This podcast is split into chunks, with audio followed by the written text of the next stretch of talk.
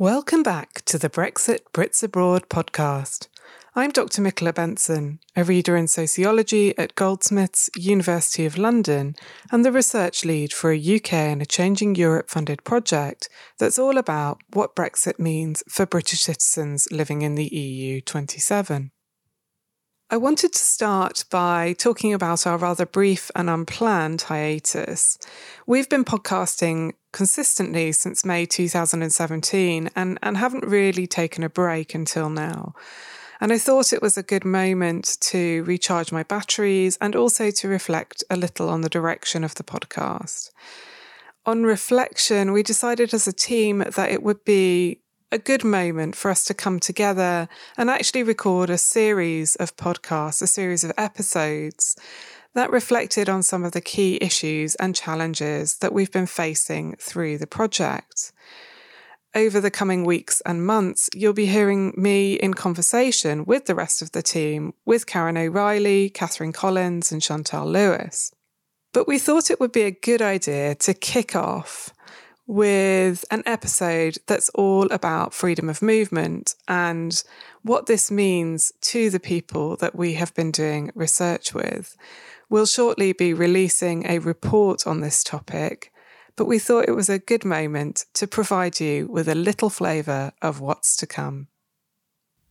Today, I wanted to ask Karen and Katie to come and talk to me specifically about the Freedom of Movement report that they have written and the themes that were emerging through those conversations that we've been having with the Citizens Panel, particularly about what freedom of movement means to them.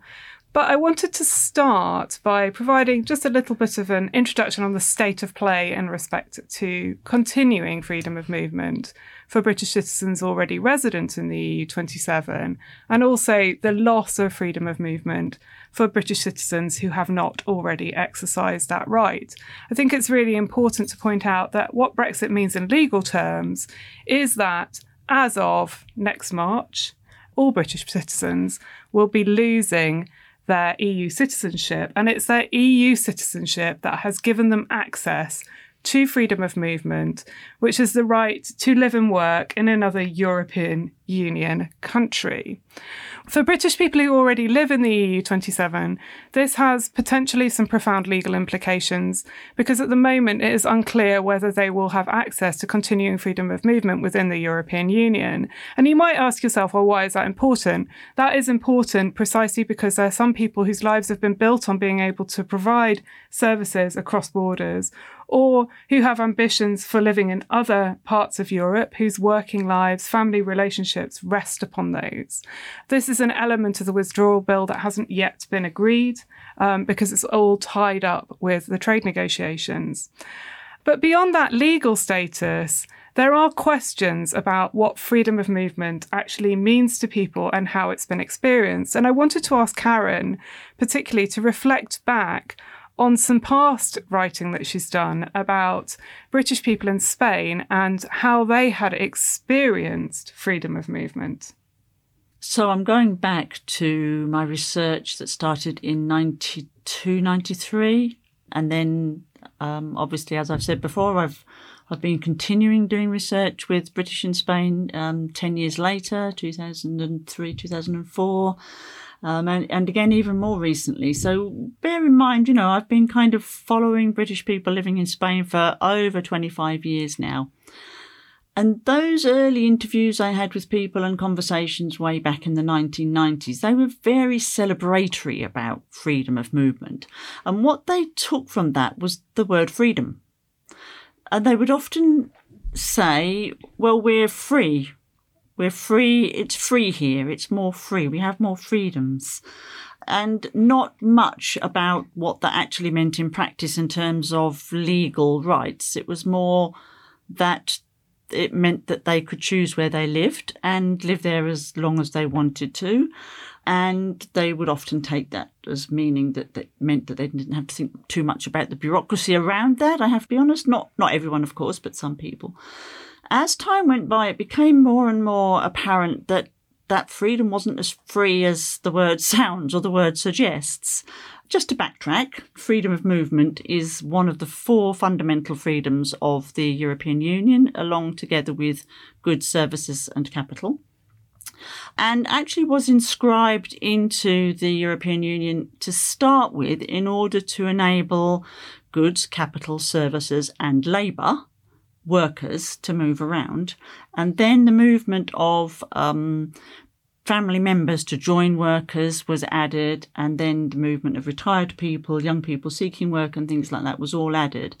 And so you can see why people in the early 90s saw that and, and took that literally as a freedom you know, that they didn't think too much about what the restrictions might be. As I say, as time went by, um, how that's interpreted depends on where you're actually living in which member state. So I was doing my research in Spain, for example, and there were still regulations around what car you were allowed to drive, how long you were allowed to drive on foreign number plates, for example, at that time needing to translate your driving license to a Spanish driving license. All these things have changed a lot over the years. But the extent to which you needed to register with a local authority or not register with a local authority, and those regulations have continued to change in that 25 year period across different states, it might be worth just pointing out that we do in the UK, for example, have a right to ask people to register when they come to the UK, EU migrants to the UK, but we choose not to. Um, other places do ask for registration, some don't. What's happened as a result of that, that I started to notice, was that people had taken this freedom so freely as a notion and as a right, and also that the regulations were changing so quickly and were so complicated and always not always apparent that what you would have sometimes were people who slipped through the net. And so that where we're at now, just looking at Spain only, but we'll talk about other countries as well as time goes on, is that there are people who have been resident in Spain for any number of years. I mean, I know people who've been there for 30, 40 years, but, you know, maybe fewer years, who have never registered on any document anywhere because no one has enforced that. No one has required that of them, and they have been able to live there. So, if the right to remain is dependent on them needing to prove where they live, this is going to be a problem for quite a lot of people because they may be going to have to dig out bank accounts or um, service bills or something to show that they live there. But, you know, more than that, one of the things I talked about in a paper I wrote in 2007 about this was that because the rules and regulations were so complicated, that very often, rather than confront them, they would kind of avoid dealing with it and sort of avoid registering or avoid making themselves legal because actually people weren't too worried about it and no one was enforcing it. And there was a, a very clear sense of being very relaxed. Do you think do you think that part of that was to do with the fact that they couldn't see what it would mean for their lives to be registered? There wouldn't be a noticeable difference. I think they didn't need to. No one was asking it of them, and I think we also looked at, need to look at this from the Spanish point of view the Spanish weren't too worried either because they had probably also taken free movement of something they didn't particularly yeah. need to worry about. So there were Europeans living there, but you know they they were spending much more time thinking about other migrants that they needed to register and needed to, to help and provide services for. There, there are problems around this, but that's just the way it was dealt with then. I think that's drawn out some really important points about the origins of freedom of movement, how it's related to the movement of labour, of workers. So it's drawn inherently privileges the economically active, for example. I know that retirees are a little bit of an exception to that. But the other thing that I think you've clearly illustrated is the extent to which freedom of movement was the freedom to move to another state and settle in that state. It's about settlement not about continued movement, perhaps, or continuous mobility around the European Union. There's, so I think that's built yeah, there's a, lot of ambiguity around that in many of the documents. If you if you look on European Union, European Commission websites um, to try to get to understand how freedom of movement is understood, it's often revealed that people are thinking about labour migrants and workers more than they are, as if they didn't really think through what this might mean in terms of people moving and settling and also as you say moving moving on. I mean i've met people who left spain and then went and lived in bulgaria or france or whatever as we've seen in the project now people who are working across borders. It's almost as if those various different very flexible movements and settlements weren't imagined in this almost as if it's founded on the notion of labour movement. Yeah so there's an inherent the, the way that it's been built around that. There's an inherent bias yeah. towards it. I wanted to bring Katie in now to talk a little bit about freedom of movement in what it means to the people that you've been talking to through the citizens panel. Yeah, it seems more than any other of the um, the questions that we've put to the panel to have generated quite a huge diversity of different responses. And I think it's useful to divide up as well the, um, I suppose, what you might call the practical considerations to do with with freedom of movement that people have have brought to our attention, but also the concept of freedom and the concept of loss as well. So, talking about the practicalities first, we have had quite a few Leave voters or people who sympathise with that uh, position contributing to this question. And That's really interesting. Yeah, well, and their points of view have been very much that they were able to move country before freedom of movement came along. They just had to comply with the regulations of that time, which they did. So it was fine. And the same will be true after Brexit and provided people are legal, in inverted commas, you know, that people have registered correctly and they can prove whatever needs to be proved, then they will be fine then as well. And with the caveat, as ever, that we just don't know until the negotiations are finished. I think a lot of the stories that people have told about how they've used freedom of movement, that probably is the case. You know, there'll be more bureaucracy for them, more paperwork, possibly more expense. But for some people, that's not the case. And there are examples and things that I've noted down here that you alluded to, Michaela, in the introduction. So people who live in one country for various reasons, but need to go across borders in order to keep their livelihood. People whose children want to study in different EU countries from the country that they currently live in, but who are British, so may potentially lose the ability to do that either Britain or the country where they're in will be their choice, not the full European option.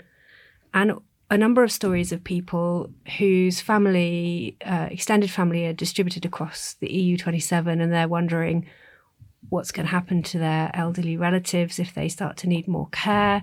What if they can't move to that country? What if their relative can't move to where they are? So there are a number of complex situations where it's not going to be as simple as just complying with new rules, I fear. And so do the people, more importantly. So do they. They fear mm. that too. Just to go back to what you were saying at the beginning there about people could move before. And so presumably this is I hear this a lot as well. Well, we've always been able to move before, so we'll be able to move in future. They, we'll just have to adhere to the rules. Of course, the problem is one, those people who have already moved and proving that they have settled there and how long they've been there. But two, will the systems be in place?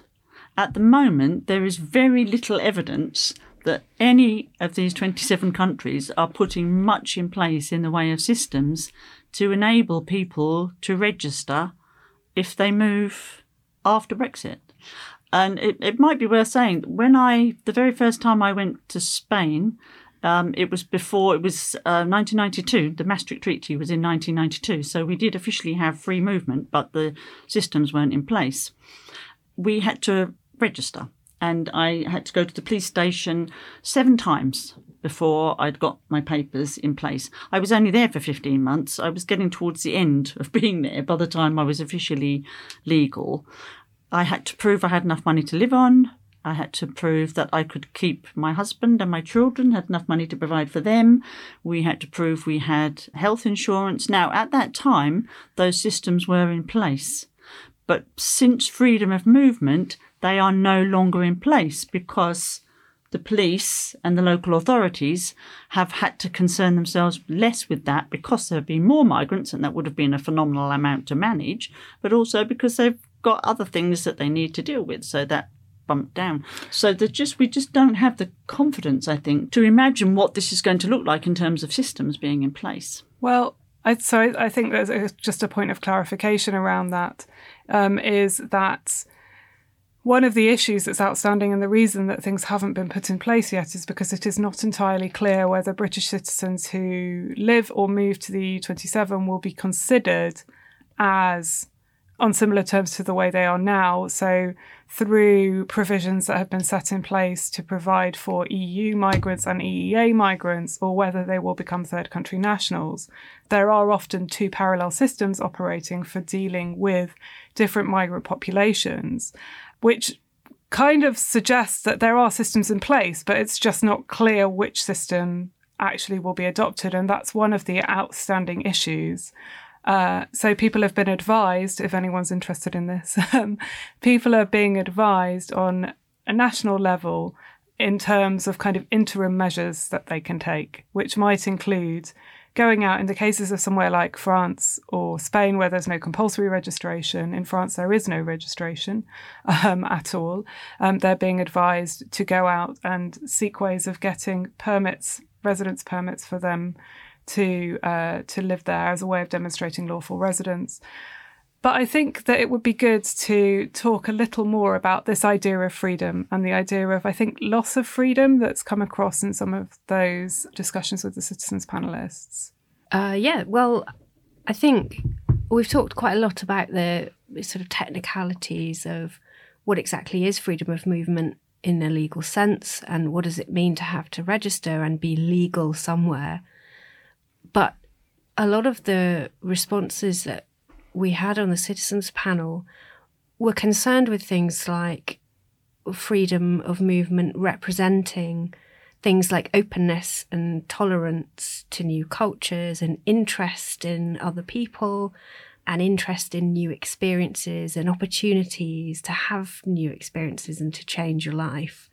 Quite a few people said that without freedom of movement, without that opportunity or that inspiration, I suppose, to go and try something new in a new place, they would never be where they were now, you know, having the life that, that they were happy with. So it means something to people that's more than just the the paperwork, you know, the legal rights. And they, they also have. talk about it saying something about themselves, don't they? As, as if by being part of a country that embraces free movement, I'm saying I'm part of a country that embraces openness and multiculturalism. And it's almost as if they feel that they haven't just lost that right, but they've lost a sense of who they are. That's something that I I felt coming through. I had someone say to me that a vote against freedom of movement felt like a vote against her and her husband's marriage. It, to her, it felt like people were actively voting against what they had achieved, like as in they met because of freedom of movement, because her husband is French and she's British and they would not they, they said that they wouldn't have met had it not been for freedom of movement. So she felt that because the Leave campaign was really fueled on that argument against freedom of movement, that that was attacking her relationship and that really upset her because of mm. that. I think that demonstrates how profoundly felt the kind of threat to freedom of movement is for people. And I think that because I came across very similar cases in, in the research in France. And another thing that I came across was particularly in the case of some of the younger women that I was working with who um, live and work in Toulouse, they were explaining quite profoundly how freedom of movement was caught up in social mobility for them by which, you know, they came from particular types of backgrounds. They might be the first people in their family to go to university. And in consequence of that, they found themselves in positions where quite a lot of them studied languages, which was, I thought, was very, very interesting. Found themselves in positions where they were successful in getting internships or jobs in other European countries, perhaps thinking, oh, I'll be here for a couple of years, or be here for two or three years. Set themselves up and found opportunities that they felt in their terms, they would not have had had they stayed back in the parts of the UK where, where they had originally come from. And I think that that's, I think that we've got to understand freedom of movement within that context. You know, there's there's something that goes beyond the legal understanding of freedom of movement in the way that people are talking about it in those terms. I just wanted to kind of come back around to a kind of a closing question because I think that sometimes people think that freedom of movement is a privilege, and it, it definitely is a privilege. It's something that, that we have all, I think, benefited from at some stage in our lives. Um, that ease with which you can cross borders. Like Karen, I've I've lived in France for, you know, for a year while I was doing my PhD research. So I've I've had that benefit. My own father lives in France now, but I think that there's also it's also important to recognise that that some people hadn't even thought about freedom of movement until now. And I just wanted to to reflect on that a little bit. Um, yeah, it's just interesting how freedom of movement was so, in the nicest sense, was so taken for granted even by the people who are actively exercising this freedom of movements, the people we're talking about in this project, and how much of a shock it has been for our participants to find out how much freedom of movement is imperative to their, their lives. Like that emphasis, what you were saying, Karen, on freedom. It's like the freedom to not have to reflect on on the freedom of movement as well is something which I feel like has come up in the research a mm, lot. Mm. Um, I've got a couple of families that I've spoken to that are that actually move between European countries, move between mainland Europe because of work, because someone's um, two of which are actually engineers, and they're like, we don't know what we're going to do. We need to be able to have that ease to get around mainland Europe. So what is going to happen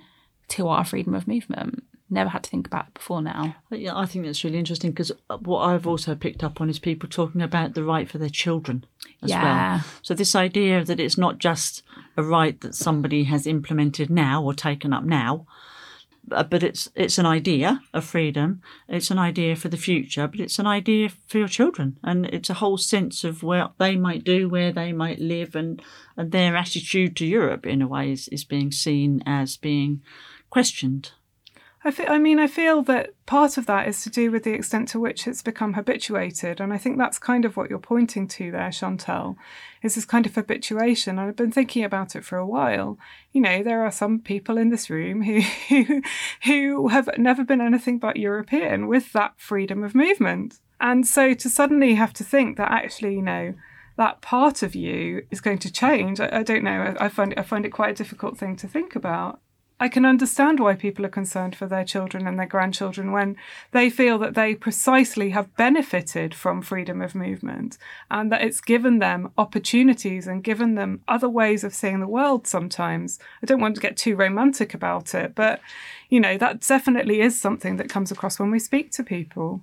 And I think there is a wider point as well that people hadn't had to think about freedom of movement but also that they haven't had to think about the fact that their rights that they've taken for granted might be removed from them. And I, I think I want to actually read something from one of the citizens panelists to really illustrate this point. She says, one would expect a loss of rights to be the result of some crime committed, some wrongdoing. I followed all the rules, and as a result, I've lost the right to vote. I had no say in Brexit, now the rug is to be pulled from under my feet. My non British husband retains these rights, and this may result in tearing our family apart. That's a really poignant point to end on, Katie. Thank you very much. I think that this is a theme that we're going to be returning to time and again through the project, through the writing, over the coming months and years because it does really seem to be something that's that's hit a nerve with a lot of the people that we're speaking to precisely because of the deeper significance that it has within the context of who they are and how they've lived their lives. So thank you very much to everyone. Thank you. Thank you. Thank you. You've been listening to the Brexit Brits Abroad podcast, hosted by me, Dr. Michaela Benson, and produced by Emma Halton at Art of Podcast. The series is part of a UK and a Changing Europe funded research project, Brexit Brits Abroad, that's all about what Brexit means for UK citizens living in the EU 27. We're really keen to hear from you about the issues and concerns we address in the programme, so please do get in touch with any thoughts, queries, and questions.